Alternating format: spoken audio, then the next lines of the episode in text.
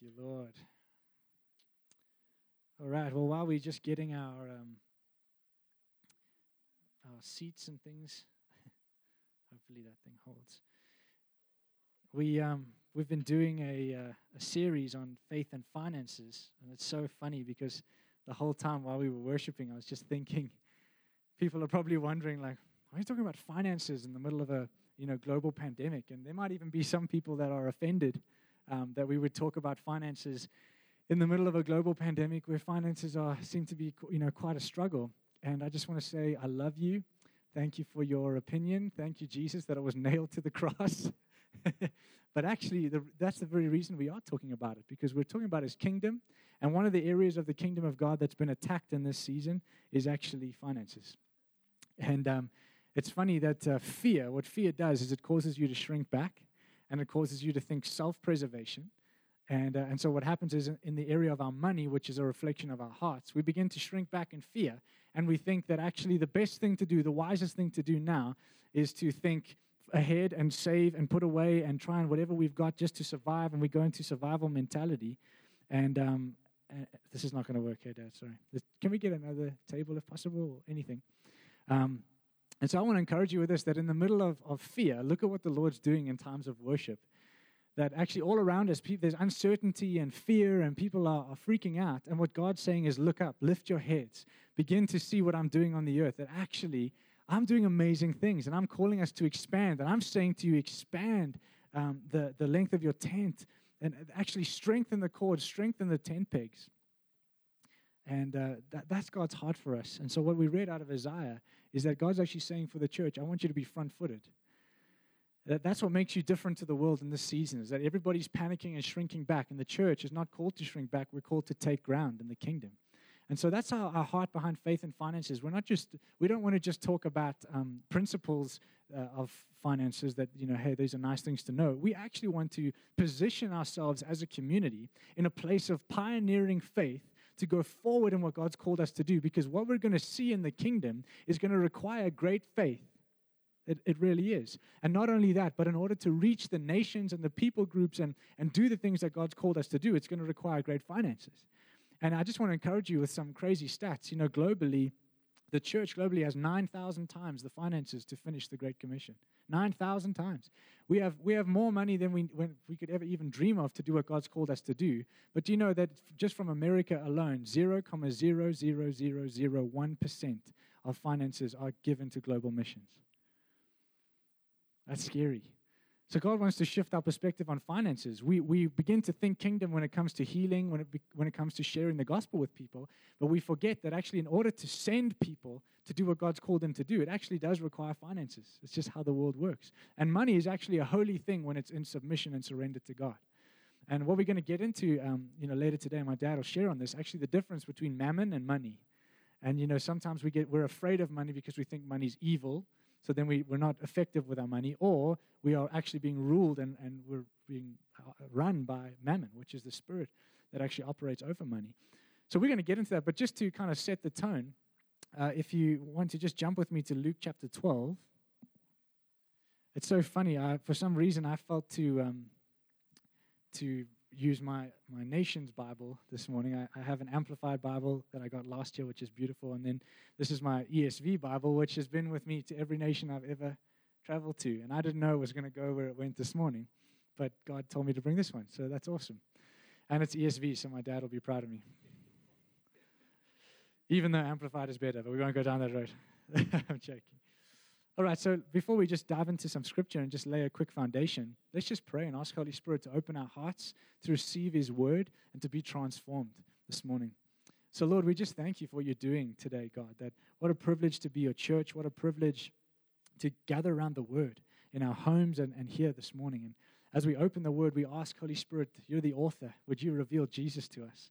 Would you reveal your kingdom to us? Would you show us who you are this morning as we look at the word together? And I pray that we would look at our Bibles like a beautiful um, encounter that we're coming into, that we're encountering the Word. We're not just reading it, we're actually becoming it. So we just love you. Open our hearts to receive. Thank you that this would be good seed and good soil. We bless you and we love you in Jesus' name. Amen.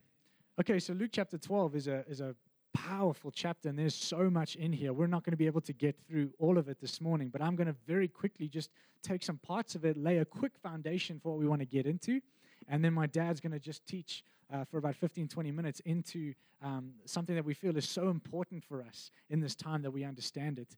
And we'll end off with three questions that we want to uh, answer and discuss. So in Luke chapter 12, it's very interesting from verse 4.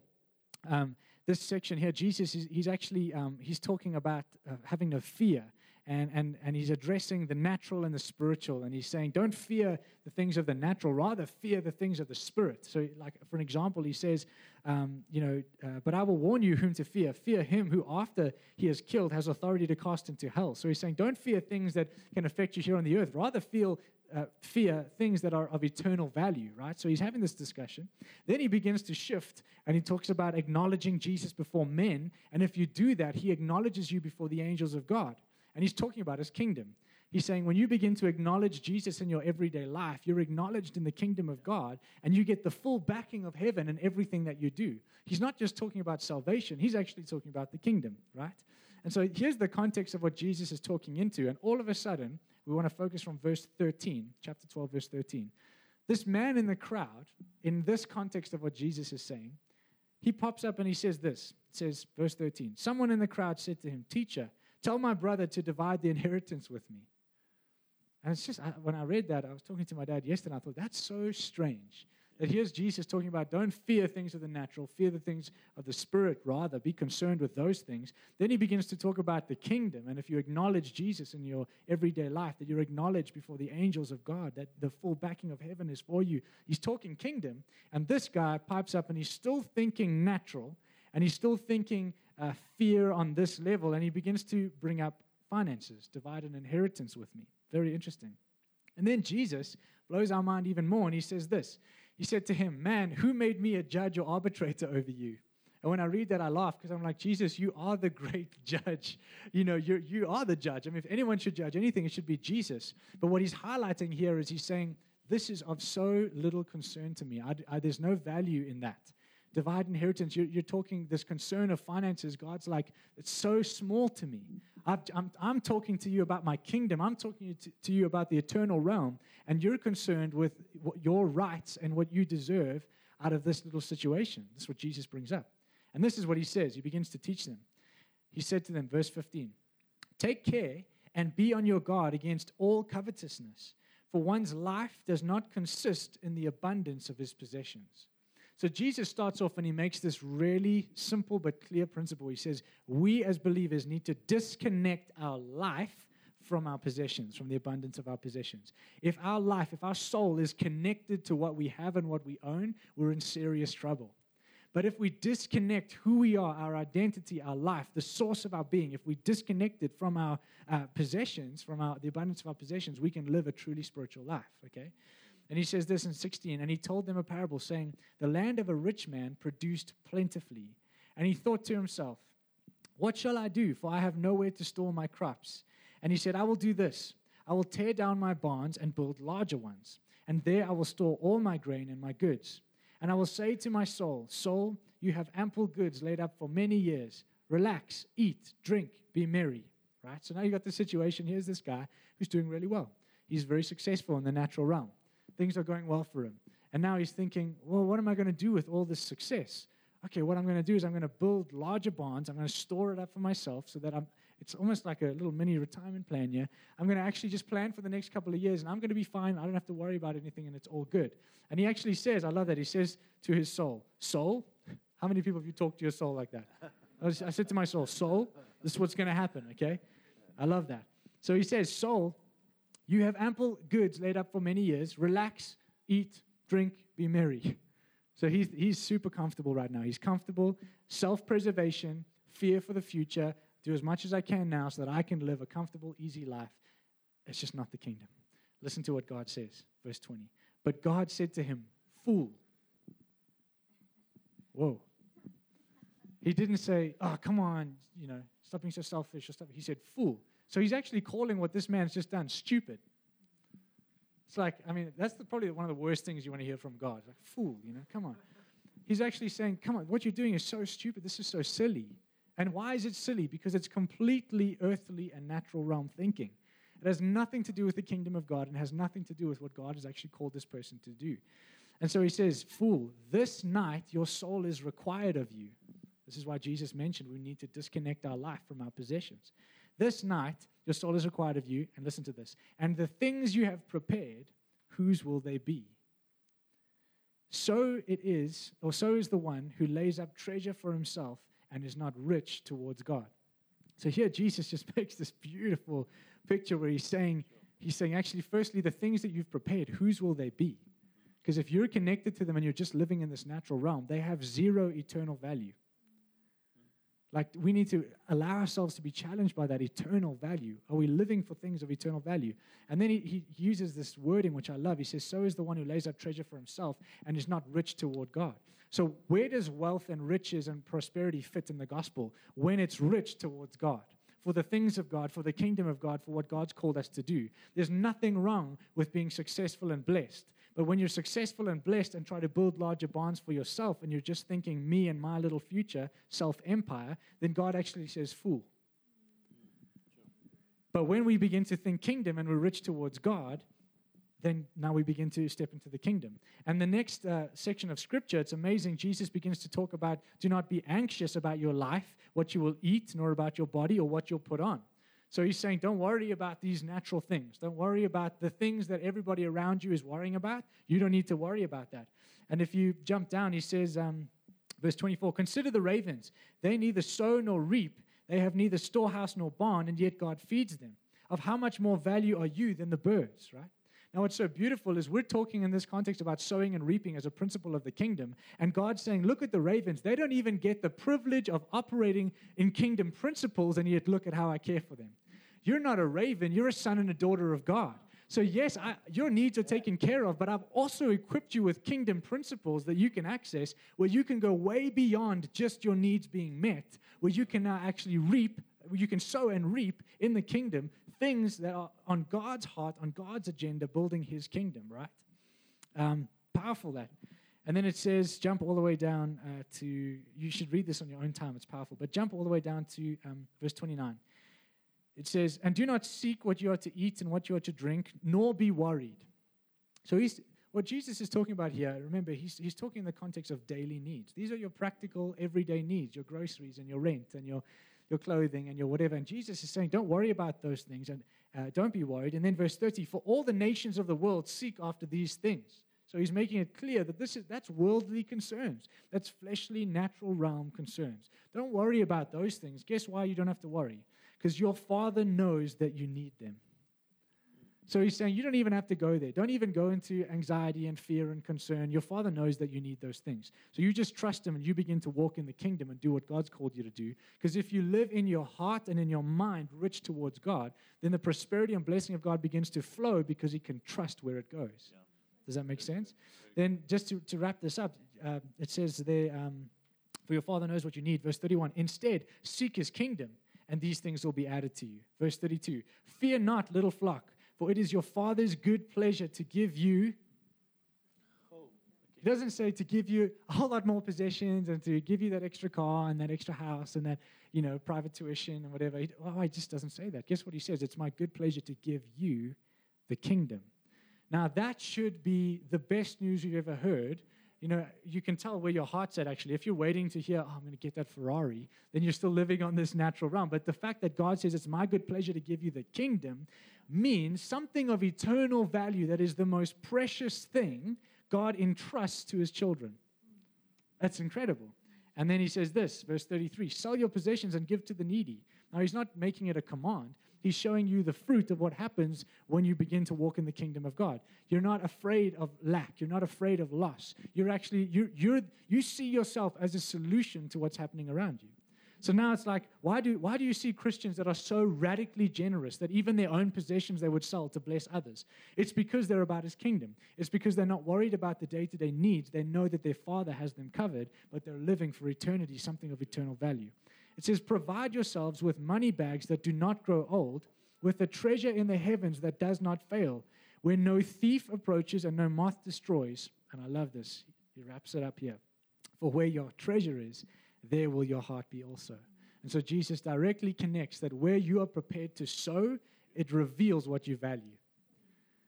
And so this is what's so interesting. We spoke a little bit last week about um, tithes, the difference between tithes and offerings. And your tithe is about lordship. It's the 10% that belongs to God as a statement of your surrender and submission to Him.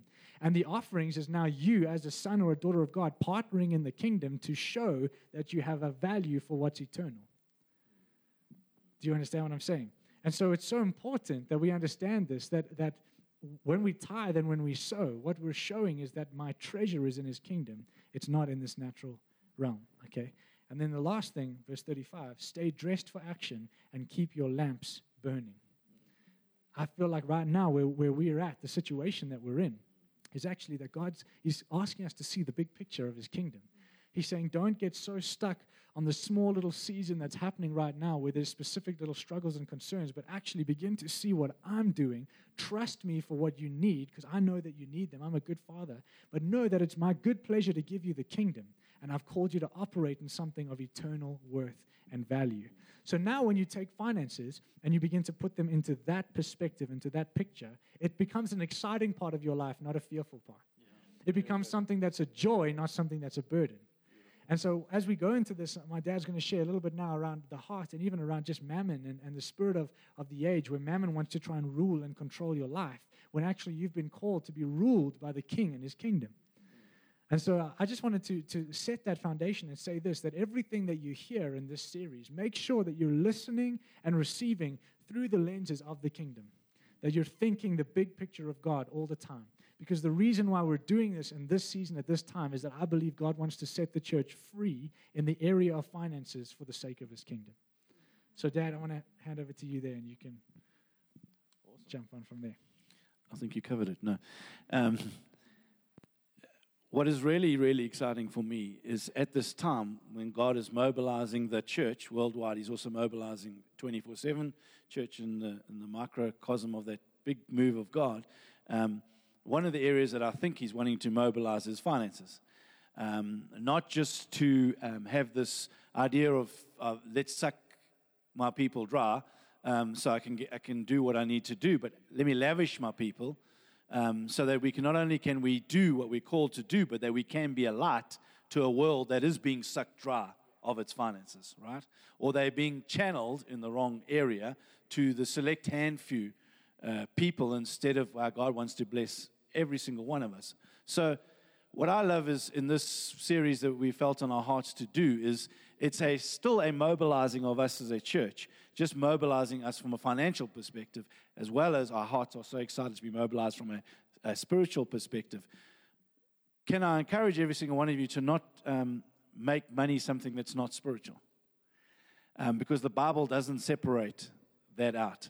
The Bible keeps them very close together. In fact, how you handle your money is proportionate to what you are entrusted with, the responsibility that you're given in the kingdom. It's very powerful. Um, Luke chapter 16, you can go read it there. Um, about verses 11 and verse 12 will, will reiterate what I've just spoken about. It's just after the parable of the uh, dishonest manager and how he's dealing and he's, he's, trying to steal the money, and the master comes and makes him give an account of it. And then it um, goes on to talk about um, if you are unfaithful in unrighteous mammon, how will you be faithful in God's true riches?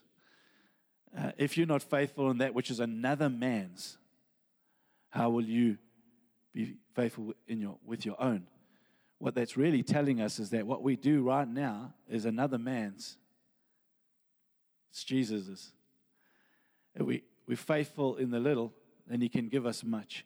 So, what he's asking us of now, right now, is for us to understand kingdom principles and kingdom understanding of finances so that he can cause us to now um, overflow with the abundance to do what he's called us to do, right? Um, let me also say this. I know there's some new people in the room too. Um, let me say this categorically up front, uh, very clearly, is that money is a, uh, a difficult topic. Um, and a lot of people try and separate it out or are nervous because um, the church speaks on money. Can I just give you the reality of the Word of God? The reality of the Word of God is just over 500 times the Bible talks about prayer. Just think about prayer, just over 500 times. When the Bible talks about faith, just under 500 times it talks about faith. The Bible talks about money over 2,000 times.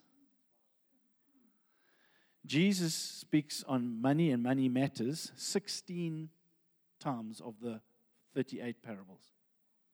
16 of the 38 parables talks about finances. I think finances are important. Amen. So, so it's good for us to understand this because we want our lives to be aligned to what He's talking about, what He's called us to, so we can achieve all, all that we need, right? Amen. Let me also just lay this platform with, for some of the new guys, just to reiterate for the rest of us. When we were born again, it wasn't a simple prayer that's going to get us to heaven one day. Now we're just sitting waiting for God to rescue us out of here, and we're hoping that we can apply the Bible and it'll just get us through and and help us until he comes back, right? We know that the word of God come, has come to transform our lives. So if it's come to transform our lives, it's come not only to transform our lives, but they've become a light now to the world. So I want to encourage you as we apply the word of God and be transformed, it's in this area of finances that if we can get transformed in that area, we can be the light to the world. And I also want to say this that light and darkness are so opposite, you can clearly know which is which, right? So just as you know when you're in the dark, you know when you're in the light. It's, it's, it's self evident. So, as well, with the kingdom of God and his finances, when you're operating in the kingdom of God with his kingdom uh, understanding of finances, it's like night and day to finances that relate to the world. So I share all that because last week we talked about Matthew chapter 6, and we also talked about 2 Corinthians uh, chapter 9, 9. I think we were talking about chapter 9. Um, so I want to just touch on some of that, but launch off from that just very quickly in Matthew chapter 6, when he talks about you cannot serve God and mammon. He uses an Aramaic word there, mammon. Uh, it actually, uh, this, the Assyrians actually borrowed that word from the Babylonians, their neighbors. And uh, the Babylonians should stir up some little bit of thoughts about the Babylonians and um, about uh, right in the very beginning in Genesis about the Tower of Babel. Um, and uh, Babylon was a huge, magnificent splendor of a city built on pride and arrogance and on wealth that was uh, declaring uh, their self sufficiency and their independence from God. They don't need anyone else. They just um, they can do this thing themselves. That's what it spoke of, and that's that's what I want to just touch on very quickly this morning. Is uh, you cannot serve God and mammon, meaning that these two are diametrically opposed to one another, and uh, both want to be masters, both want to, to be the one that has the final say, the final authority, and we have to uh, challenge our hearts all the time and make sure that we, we stay free from mammon. So we've got to understand this mammon. Um, um, Hebrews 13, verse 5 says, Stay free from the love of money. Uh, 1 Timothy 6.10 talks about um, that it's the love of money that's the root of all evil. So now we're, we kind of getting a, a hint here, a little understanding that it's not money, but the love of money. So when we study again and find out a little bit about uh, mammon, we find out that mammon is a spirit. It's the prevailing spirit of this earth. It's, it operates over money. Your money Either has God operating over it or it has the spirit of mammon operating over it. Money itself is neither righteous or unrighteous. Money, actually, God is, is quite happy that we operate and that we are blessed with money. But the problem that he does have is, and that's where you, you can see in Luke chapter 16, uh, again, that story calls uh, mammon unrighteous. Not money, unrighteous mammon this spirit, this unrighteous spirit that wants to operate over our finances. So our finances fall in one of those two camps. How do we make sure that our finances have the Spirit of God over them? The way we do that, friends, is that we allow the Lord to bless our finances. The way we do that is with our tithes. See, God doesn't need your money. We, we, we must understand that He's talking about a heart issue here, not about some little technicality. That's why we're trying to labor a little bit uh, this morning and, and last week on the heart issue around money, which is vital for when He gives it to us, then some technicality about trying to study the Word and let's have a fat argument and a discussion as whether it's this or whether it's that. The end result is that if you have uh, given God your heart, and money has come under that, your wallet has gone in with your heart to God, then it's irrelevant. When He speaks, we will just follow, right? So it's very important, and we have to stay free from this. And God says it is a master. You cannot serve both. And the reason being is because you either love one and hate the other, or you will serve one and you will, you will be devoted to one and despise the other. So, so mammon, the spirit, is so radically uh, opposed to God. It wants, literally wants you to serve it, and it wants you to actually aggressively despise God. So when we talk about money in the church and all of that, there is this spirit that rises up inside of our hearts that just has anger, that wants us to despise God, despise, literally. And this is what I'm talking about. We are fighting a spirit that prevails over this earth. We are not, we're in a war, friends. We're in a war, a war over our lives, a war over our finances, a war over the things of God, a war that revolves around the kingdom. You see, we live in this earth, but Jesus said, I've now come, and He said, the kingdom of God is now at hand. He wants us to operate in the kingdom. Adam and Eve were given the mandate of the kingdom to operate in the earth, but they gave that authority over to the devil. And Jesus came to restore back the kingdom. There is two things operating here. There is a natural realm of this earth which is operated by the enemy and by mammon, and there is the kingdom of God. And if we operate in the kingdom of God, it is a higher authority than the kingdom of this earth. And so when we talk about money now, now it's important that we operate in that realm so that it can overcome this natural realm. So now we want to just, uh, let me just like kind of maybe touch a little bit on mammon. Um, and uh, uh let me just use a quick uh, illustration Romans 11 16. If the dough offered as first fruits is holy, so is the whole lump.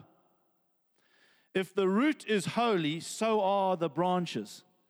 So if the dough of the first fruits is holy, so is the whole lump. How do we put our finances in God's hands and bring His blessing and anointing over that? Friends, the way we do it is to tithe.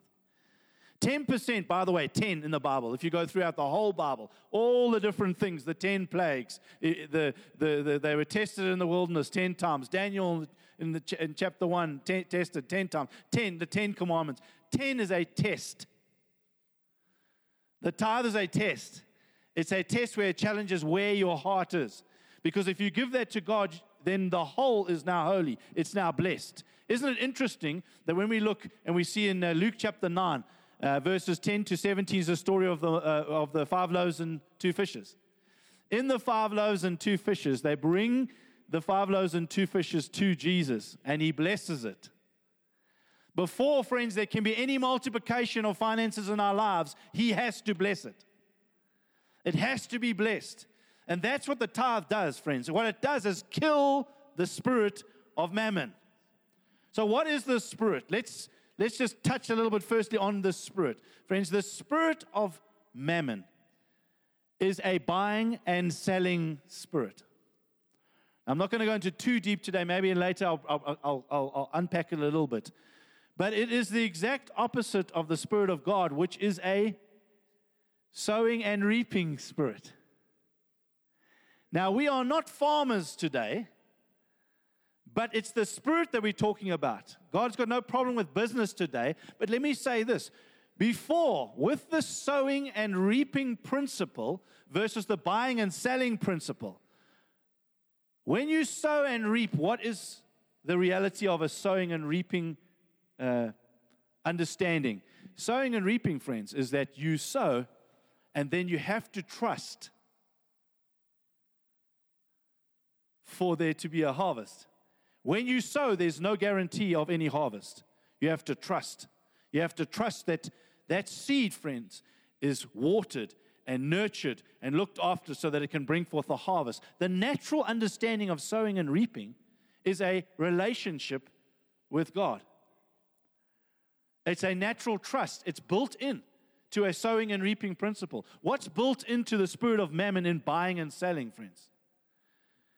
It's rooted in the very essence of the curse, which is man will work by the sweat of his brow, and he, it will constantly be unfruitful because of the thorns and the thistles.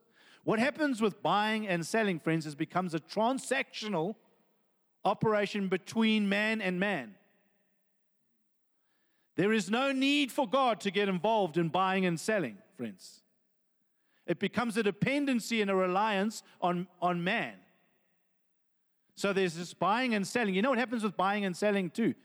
What happens with buying and selling, there's always a cost. See, there's, I'm an accountant, so there's a sales price and there's a cost of sales. And what you get from buying and selling is a small margin. That's the unfruitfulness. You work so hard, you get a little margin. I spent all day today going out there and doing this and selling and trying to do all this. What did I get for it? Buying and selling, friends. Now, remember the Lord said, We're in this world, but we're not of this world. We're in this world of buying and selling, and God will anoint and bless our buying and selling. I'm trying to get us to understand a heart here and a principle that we cannot let go of. Is because with sowing and reaping, friends, you get 100%. Not a margin, but 100%. What I'm asking you this and challenging you is that one is a kingdom principle, one is a worldly principle. Can a worldly principle be redeemed? Why are we trying to redeem a worldly principle when we should be operating in a kingly principle? So, what I'm saying is that a, a spirit of mammon, friends, it, and to, just to reiterate this to help you, if you study the whole book and you go to the end of this book, you'll find out in Revelations chapter 13 is that the Antichrist, the big, big end game that attacks the church, where will it try and manipulate, control, and attack the church? Money. You will not be able to buy and sell unless you take the mark, whether you think it's some big mark or, or whatever it is. Friends, what simply is it's six, it's the number of man. See, kingdom of God operates outside of man, it operates in relationship with God. See, there are three things that are vital. One is relationship with God, first and foremost. The reason why you and I are blessed, the reason why we are prosperous, the reason why we are we have the full backing of heaven over our lives is because of Jesus. So this whole lockdown was all getting us back to that encounter and the relationship with God. And then when we have that relationship with God, we must stay in the understanding of grace. We do not earn this thing, we don't deserve it. So when you understand finances, you must first understand relationship with God, secondly, grace. But then the third thing in finances is we must action faith. Those are the three for things to operate. That's what I'm talking about now. So, what we do with mammon, friends, is that we cause mammon to serve us. That spirit. Use unrighteous mammon to gain friends. That's Luke 16. You see, when you actually take, you bow and you begin to take your finances to bless people, friends, then you people you, you, you gather friends. You kind of say one day when you get to heaven, you hope that there's a whole bunch of people waiting to applaud you and to honor you because you've allowed God to use you and to let mammon serve you rather than you serve mammon. Amen. See, the reason why I say all of this, and I'm, I know I'm laboring the point, but let me just say this, is, is because mammon will always try and compete with God or take the place of God. How many of you have actually ever said this? You've said, listen, you know what I need? I need, a, I need a miracle from God. I need an absolute miracle, a supernatural miracle in my life. Or I need a sherbet load of money. I need a truckload. It just, I just need a huge deposit to come into my bank account, or I need God to do a miracle. Well, since when are they on the same plane? That's what we say. We say, you know what could happen now? Really, I just need God to come through for me for this deal. If He comes through me for this deal, then I'm telling you what. And you know what? Mammon can play the game of religion as well. If God will come through with me on this, I'll tell you what, I am going to bless so many people. I'm going to be such a giver in the kingdom. This is my Bible tells me that I think sowing comes before reaping. See, this, this mammon tries to come into our lives and try and rule our lives. And um, I I'm, I'm, I'm, I'm trying to kind of do a quick analogy, but um, if we can, if we can allow the lordship of Christ to be ruling and reign over our lives, if we can uh, put money in its rightful place, if we can allow God to bless finances, then, friends, we can begin to see a supernatural harvest begin to happen financially. And I believe this, I really do believe this. In Genesis chapter 1, it says, it says they, they, they produce or they multiply after their own kind. I believe with every single part of my being that when you relate to finances and you begin to sow finances, you can expect a harvest of finances. I know a lot of people go, No, I sow finances, but I expect I get a harvest of peace and joy and, and this and that. That's wonderful, but the Bible tells me that it produces after its own kind. If you want to operate in finances and be blessed by finances, you sow finances. I never see a farmer sowing mealie seeds and looking out there, where are my apples today? Right? because it produces what you sow, friends. So, what I'm saying is, I'm talking about finances because that's what we want to sow. That's how we want to operate. There's a, a multiplication here.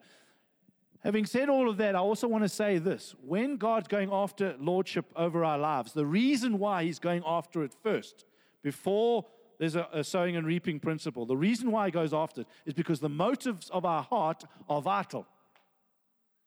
It's vital that we get that thing right. This isn't now just trying to follow. That's what I'm saying. We haven't touched all the little technicalities yet. Because if you don't get this right, it's a waste of time with the technicalities. And I'll prove it from the Bible. And Proverbs 16, verse 2 All the ways of a man are pure in his own eyes. Of course they are. All his ways, sharp, very good, perfect in his own eyes. But the Lord weighs the heart. He sees the heart. James 4 3 You ask and do not receive because you ask wrongly you to spend it on your own passions. James 4 3. 1 Corinthians 13 3, the most scary scripture in the Bible, if you ask me. If I give away all I have, but have not love, I can give away all I have. All I have. I can give it away. Woo, that's giving. But if it never came from the right motive of love, friends, it profits me. I gain zippo, zero, nada, nothing, zilch, geen, nix, nie. Nothing, friends. Isn't that amazing? The, the, the, the, the, the reflection of the heart. A little Old Testament one, which I love in Deuteronomy, I think it's chapter 15, verse 10. If you go and study it there, it's a beautiful analogy about um, um, the Sabbath. And every seventh year, did you know that in the Bible, God's principle was every seventh year that everybody's debts were cleared? Every seven years. Man, that shatters the spirit of mammon. Every seven years? What? Can you imagine the banks after seven years? Right. All your debts cleared. Whoop, you can start again. What? Yeah, but no, we want to operate in the other system though. No, I like the banks. I want to go to the banks. I want to get my credit cards. I want to get my things because they speak to me. They tell me something. They tell me that I'm important. The spirit of mammon. My clothes are important. My car is important. My credit cards are important. Uh, what I wear, what I drive, who I meet, who I mix with, all, they're all very important. So money relates to all of that because trying to tell me that's what's important. Friends, that's not what's important. Do you know what came out of Jesus' mouth? Do you know that not once did Jesus ever say that money was an answer to anything? Nowhere. And we're called to be like Jesus. But coming out of our mouths often, friends, and I include myself in it, often is like if I just had some more money. That money is not an answer to anything. But you see, when we begin to trust God, we move ourselves into the realms that we, and I can see we're not even going to get anywhere near this thing. But, but let me just say, is when we, when we begin to trust Him in those realms, friends, the Bible is so full of the stories that I don't want to read in the Bible anymore. I want to be it. I want to live it. I want to be that. Look at the beautiful story of Elijah. 1 Kings, I think it's verse 17 around there, where he's a bit script, whatever, and he, he, he's God takes him to the brook Cherith. Do you remember the story? He goes to the brook Cherith, and guess what happens to the brook Cherith? Ravens, friends, he drinks water from the brook, so he's got nice water flowing right there for him. And then ravens come and they bring bread and meat in the morning and the night, friends. They bring bread and meat morning and night. I don't know if you know anything about ravens, friends, but a raven that brings you meat. friends, that's against his natural instinct. I want to tell you if you begin to operate in God's realm and begin to operate the way God wants us to, then people will give into your life and bring into your life that's against their natural instinct. They will be saying, I don't know why, but I know I have to come and give you this. I don't know why, but I've been saving these millions to, for my retirement, but I just feel God's telling me to come and give you these millions to build your, proper, your, your church. I say, come on, because the ravens came and fed him meat. Not just bread, bread and meat, friends. Isn't that amazing? And you know what even goes surpasses that? This is fantastic that God can actually do this. Is that surpass that, friends? Is that God moves him on. He moves Elijah on, and then he's sitting there, friends, and he gets a little pride, a little nod. What's that? And it's an angel. And he says, Hey, arise, arise and eat. And he turns and has a look, and there's coals, and there's a lekker cake there, and some water ready for him to eat, friends. An angel prepared some chow and, some, and, and, and something to drink for him, friends. An angel. That's where you get angel cake from. friends, here's the reality for, for us to understand. Does God need money? He's God. He can do the miraculous. He fed him with an, an angel came and cooked for him. I'm like, that's the cook that I want in my house. Oh, the angel cooking for me. I have my own cook. Woohoo, he's an angel. He comes and he can, can you can you understand the greatness of God when we begin to operate in his realm instead of operating in other realms, right? So so what God's saying here is here's here's um, the spirit of mammon, which can identify it straight away. The spirit of mam- mammon is selfish. The spirit of mammon is buying and selling. The spirit of mammon is withholding and keeping. The spirit of mammon is about me, us, for no more. Uh, it's just it's a, it's, a, it's a withholding, right? Whereas when the spirit of God is this sowing and reaping, it's generosity, it's, it's lavishness, it's, it's, it's, it's a beautifully um, seen in, in the, the, the scripture that we read the other. I have to stand up for the scripture. No, I'll just have to see my Bible. Um, Look at this 2 Corinthians chapter 9 that we, we, we did last week. But the point is this, friends. I'm trying to explain a point, right? The point is this, taking me a long time, but it's the point is this. Whoever sows sparingly will also reap sparingly. Whoever sows bountifully will also reap bountifully. First principle, friends, of sowing and reaping, right?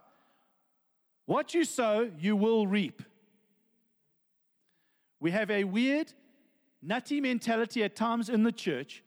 Sometimes it came through bad teaching with the grace message, where the guys came walking back from the promised land with between them was this big grape that was this, their own size, and it was carrying it, and it's like, woo, check out these grapes and what have you. And we go, no, they went into the promised land, and the beautiful word of God said that they had um, wells that they hadn't dug, and they had vineyards that they hadn't planted, and they had fields that they hadn't plowed. Whoa, it was so awesome. Yes, and what happened after that? They just sat back and they said, Yes, Jesus has done it all. And I'm just going to sit here. And the flowers, the flowers, the, the fields just plowed themselves. Woo, and the grapes just appeared. The, the vines didn't actually need pruning, they were just pruned by themselves, right? Come on, friends, we've got to use our understanding here a little bit. They got, they were given an inheritance that they had not earned or worked for. But friends, they still had now to go and operate in, in, in that, in those fields, in those vineyards. There was work to be done. There's work to be done for the kingdom of God. Amen. So he who sows sparingly will reap sparingly. What you sow, you do reap. Right? If you sow a field, you reap a field. Right? Okay. Because that's not actually true, but I'm going to I'm going to get back to you. What you sow. So it's important that you do so. So, in other words, if you sow, so, so, so, if you sow, if you, like, if, if you, like, yeah, Lord, I'm going to sow a hundred rand, but I'm expecting him to clear my million and a half debt. You got a lot of faith. What I'm saying is that there's a correlation here that we need to understand. That's why God develops our sowing, right? Anyway, let me not get caught up in that. Each one must give as he has decided in his heart, Not reluctantly under compulsion, for God loves a cheerful giver, and God is able to make all grace abound to you, so that you, having all sufficiency in all things at all times, you may abound in every good work. Isn't that beautiful? That, that is just so powerful. But so when we just take a step back here, if you, if you went to verse 5, you could also have a look there that Paul is saying uh, the, the, he wanted a willing gift, not an extraction. You know, when you come there and say, right, everybody, look in your wallets, give me money. I'm gonna, he didn't want to extract it out of you like it's like, oh, I'm to. But you, can you see two hearts here? One mammon, one um, God. The mammon one is I'm doing it grudgingly. I'm doing it under compulsion, like ex- extracting, extorting this money out of me. Can you see? And, and, and then uh, sparingly. Just, I'll just open my wallet and have a look here and go, okay, well, these animals, no, not a cheetah, not a, uh, yeah, wildebeest, that'll do. Right? Right? But what's the heart that God wants? The, the right motive of the heart when He's Lord. What's the heart here? It says, cheerful. This is a guy who's a willing gift. I'm excited. I'm willing. It's cheerful. It's um, not under compulsion or reluctantly. This is, uh, I'm excited to give. And then it's a bountiful, not sparingly, but a lavish gift. What's the difference between those two? The way you see God. That's the simple difference. The one is it's extortion. It's like God, I see God as a taker. He's a, he, he just wants my money. One person sees God as a giver, he sees God as lavish. He sees that God gives him the privilege to partner with him, that I'm not seeing he's wanting to take money away from me, I'm seeing he's wanting to bless me. The other one's thinking he just wants to keep asking me for money. He's, he's always trying to take some money and whatever. Because, see, both are givers. See, God's not happy with one. I don't want somebody who's upset. I want somebody who's smiling when he gives, right? This is about a sowing and reaping principle that we're talking about here. It's a heart attitude, friends, when we get this heart attitude right.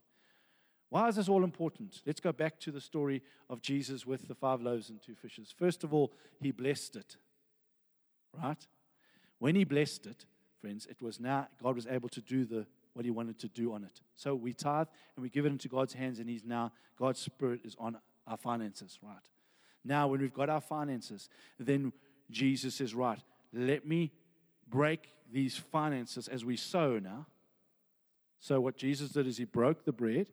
So, think about Peter. Peter comes up. Doot, doot, doot, doot. Here, well, here's the loaf. Jesus breaks it and gives him back a half. I had one, and I have half. This doesn't sound good to me. I think you need to carry on praying. Jesus, something's not working here. What did Peter have to do? He had to take the half and he had to go and share the half.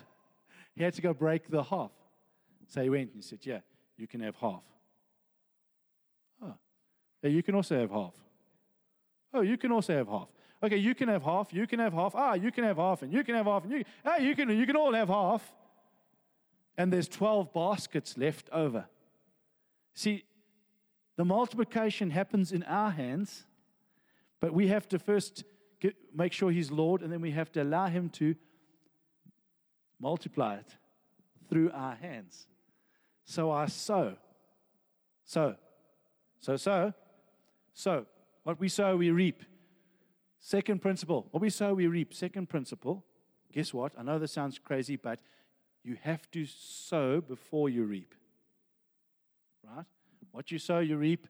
You have to sow first before you reap. We're all wanting to reap before we've sowed, right? So we sow what we reap. We also, there's sowing before we reap. And then God always, and I'll land so before Connor gets too excited, I will land with this and say this that we always reap. And this is what I wanted to come back to when I said what I said before. I'm going to adjusted slightly. We always reap more than we sow. You see, when I sow an apple seed, I don't get an apple seed back. What I get is an apple tree. And I will never know how many apples that tree will give me and for how many years it will give me apples. So you will never know when you sow just what kind of return but one thing you can be sure is that you will reap more than you ever sowed. There is a sowing and reaping principle in the Bible, which is a multiplication. And uh, for just a quick thing in, in, in Luke chapter 6, uh, if you go Luke chapter 6, verse 38, just quickly, I love this. It's a beautiful. You have to look in the context of Luke chapter 6, where he's not just talking about finances, he's also talking about um, don't judge, you will not be judged, and don't condemn, you'll not be condemned, forgive, and will be forgiven. Um, and then he says, Give, and it'll be given to you, good measure, pressed down, shaken together, running over. Will he put it into your lap? Just love that. It's a you sow, giving and receiving. Principle of God, hoarding, stealing, taking, spirit of mammon, cheating, no, the way you can get ahead is why don't you just cheat the tax man? Or why don't you, don't don't do that? Just I tell you how you know how you make money. You got it. You just like do this. Just like no, no. God says the way you actually get blessed here is is giving. But if you give, then it says then you will be given back to you good measure, pressed down, shaken together, running over. And I'll finish with this story. That might make no sense to you, but it made tremendous sense to the people that he was writing it to. I'll tell you why. In the Bible, what happened was the people that owned the land, the farmers that were farming the land, what they were called to do, God asked them to do, is that they reaped from the center of their land. They left the corners of the land open. The reason why they left it open is that so the poor could come and collect from the corners of the land. So, what happens when you're a, a, a, farmer and you want to harvest your land? You've got a whole bunch of people employed now, and they just grab the crop, whatever, and they fill it with baskets, and off they go, and they dump it into the, into the things that, that are going to take it away. I'm trying to think in those days. I've been nearly said a truck, but there wasn't any truck. So, whatever there was, that's, that's how they operated. So, what they did is they just kind of did fill the bar, kind of put as much as they could in the basket and went off. What happened to a poor person? What happened to a poor person is they had to walk miles um, to come there. So it was very important that they made sure they got as much as they could. So what happened with them is that they would glean from the field and they would fill the basket. Good measure. Then what they would do is press down. Not just fill, press down, press it down. Then shaken, because they wanted to make sure there's no air here. I can't eat air. You can, uh, if you have some of these chips, there's sell you these days. But, but the reality is moving. Uh, so, so was, the, the reality is, friends, is good measure, pressed down, shaken together. Can you understand the wording here? They put, they filled the basket, then they pressed it down, and they shook it again so there was no air, and then filled it again till it was running over, overflowing. That's what how God gives back to you. Not just I'll give back to you here. No, this is how He gives back good measure, pressed down, shaken together, running over. That's how God wants to give us. So now, when it comes to a sowing and reaping principle, I get so excited. I go, okay, Lord, what, what are you saying to me? What do you want me to do? Because I know that there's going to be a harvest that's going to come back my way. That's good measure, pressed down, shaken together, and running over. I'm now putting my finances into a realm that's way beyond buying and selling. That's why, friends, you've got the stories like, um, uh, which I love in the Old Testament, 2 Kings chapter 4. It's now Elisha. Elisha comes to the widow at Zarephath. And when she comes to the widow at Zarephath, he, he sits there and he says to her, um, Can you bring me something to drink? And, and um, have you got anything? Can you bring me um, you know, a cake? And she goes, Oh, I don't really have anything. A little bit of oil, a little bit of flour. I was going to make this cake. Me and my son, we're going to eat it and we're going to die. And, and then he goes, Okay, give me first. Every one of us here would be going, Good grief. Grant, did you hear what Grant did? He took that poor old lady's last cake. See, his understanding here, friends, but Jesus can sit and watch a widow woman gave everything that she had into a basket and say, Wow, she gave awesome, awesome. Every, she gave more than everybody else. And not want to give her back her money because he understood kingdom. He understood the principle there. What happened to that widow? She gave Elisha first, and guess what happened? Her oil and her flour never ran out. As long as there was drought, she got fed. That widow woman's testimony, go and speak to her in heaven one day, and she will tell you that not only was her needs met, but she was constantly provided by God, provided for. Because that's what God wants for us to live in the realms where He provides. Amen. I'm landed. I can't. I'll, I'll, Yeah. You've taken the clock away, so I'm obviously. Thank the Lord it's a series. That's awesome. Can we just honor that word? That was so brilliant, man. So awesome. So we won't get to the questions today because I know we, we've kept you guys really long, but we will do that next week. Next week we're going to do a, a bit of a panel, and it'll be a lot more questions and answers. Um, we'll have the questions prepared beforehand, and uh, it'll be a bit more of a discussion. But um, man, it's just exciting that God's actually leading us in this as a church. And I think it's been one of the most freeing things to talk about the topic of money without the, the lens or the perspective of this burden, but actually seeing it in the context of the kingdom and getting excited about what God's actually doing in our lives um, and wanting Him to have every part of us, you know. So, shall we just stand as we, as we pray? And um, we just want to say thank you to those of you that are here today uh, in the room.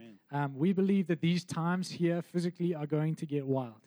Um, we have an expectation for miracles, and uh, so I want to encourage you, even from, from next week, um, if there's people with, with physical problems and things in their body, like, come on, let's go after healing as a community. Let's really, uh, we know who we are, we know what we carry. Um, but also, we pray that, that what the message that's been shared today, um, we, we pray that that would equip you and stir you and get you excited and, and full of fire um, to live the life that God's called you to live and to begin to sow finances into the kingdom. And I know there's probably lots more questions and things that you're thinking about in your head. Stick with us over the next couple of weeks. We're going to unpack this thoroughly and really make sure that as a family and as a community, um, we're positioned well for the kingdom. So let's just pray. Um, Dad, you want to just pray over, over everybody and, and then we'll say goodbye. Okay, I can. Yeah, I can do that. Um, just an encouragement too. I would uh, encourage you for next week for the panel. Um, it would be nice to ask us uh, questions that relate to what we have shared, and not necessarily uh, questions on the whole thing. Because if we haven't got to it yet, it's it's wait for us to to to help in those areas first. But what I've shared, if there's something that's challenging you, and Connor has shared, if something that's challenging. And then if you can send it, yeah, because it, it is much so much easier to have the questions that we can then answer them with the time without um, having to now off the cuff share. And if it's me, it's going to take me a, quite a long time. Amen. Okay. So, Lord, we just thank you. We thank you today. We, Lord, we just um, thank you that we are eternal beings and we don't have time limits. Um, that we just love you. We, we love that we can gather around your word, Lord. We, we, we want to say, Father, our heart's desire. It's our heart's cry, Father, that your voice will become louder At the voice of this world, the voice of man would become just quiet, Lord God, that we would tremble at your word. And uh, Lord, finances are just a huge thing, Lord God. You you understood that, Lord God. It was a, it was it's a it's they they speak into our into our lives and they speak over our lives and they speak into our circumstances every single day.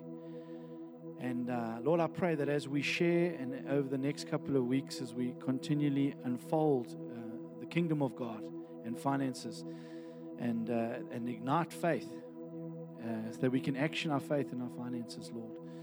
Um, that, Lord, this, this uh, mammon would, would get, be silent.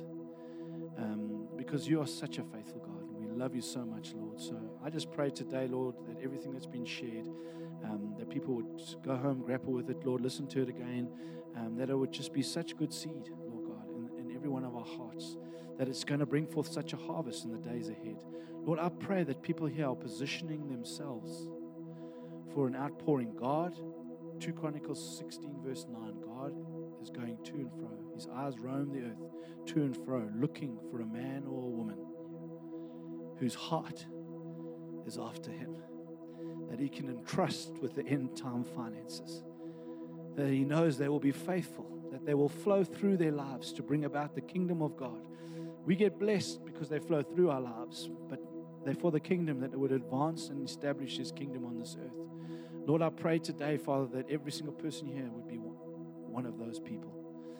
That you would find them faithful, a heart that's generous after you, a heart that wants to establish you, Lord, that's after your name and your glory. And uh, thank you, Father, for your love for us, that you want to bless every single one of us, Lord. You want us to live in blessing. There was no needy one among them God doesn't want any one of us to be in need, He wants us to be blessed. And I thank you today, Lord God, that you're positioning us more and more in that position. Bless your people as we do go out, Father. Thank you for a great week, Lord God. Thank you for incredible testimonies of your goodness and your love over every single person here, Lord God. I thank you, Father. Every person that's listening as well, Lord God, that's on the online service, I pray, Father, that you would encounter them in new and marvelous ways, Lord God. If they don't have, Lord God, finances, Lord, I pray and trust them with finances. If they do have finances, I pray unlock their finances for the kingdom. But I pray that every single person begin to see the lavish outpouring of finances. In Jesus' name. In Jesus' name. Bless your people, Lord. And everybody said, Amen. Amen. Awesome. Thank you so much to those of you that have been here with us. Thank you for wearing your masks. I know they're not comfortable, but it's just good to, to honor each other, and we're really grateful for that. To those of you at home, we love you so much. We'll see you in the week on all our Zoom things and all the activity of the church, but we love you. Thank you for an amazing time together. Bless you guys.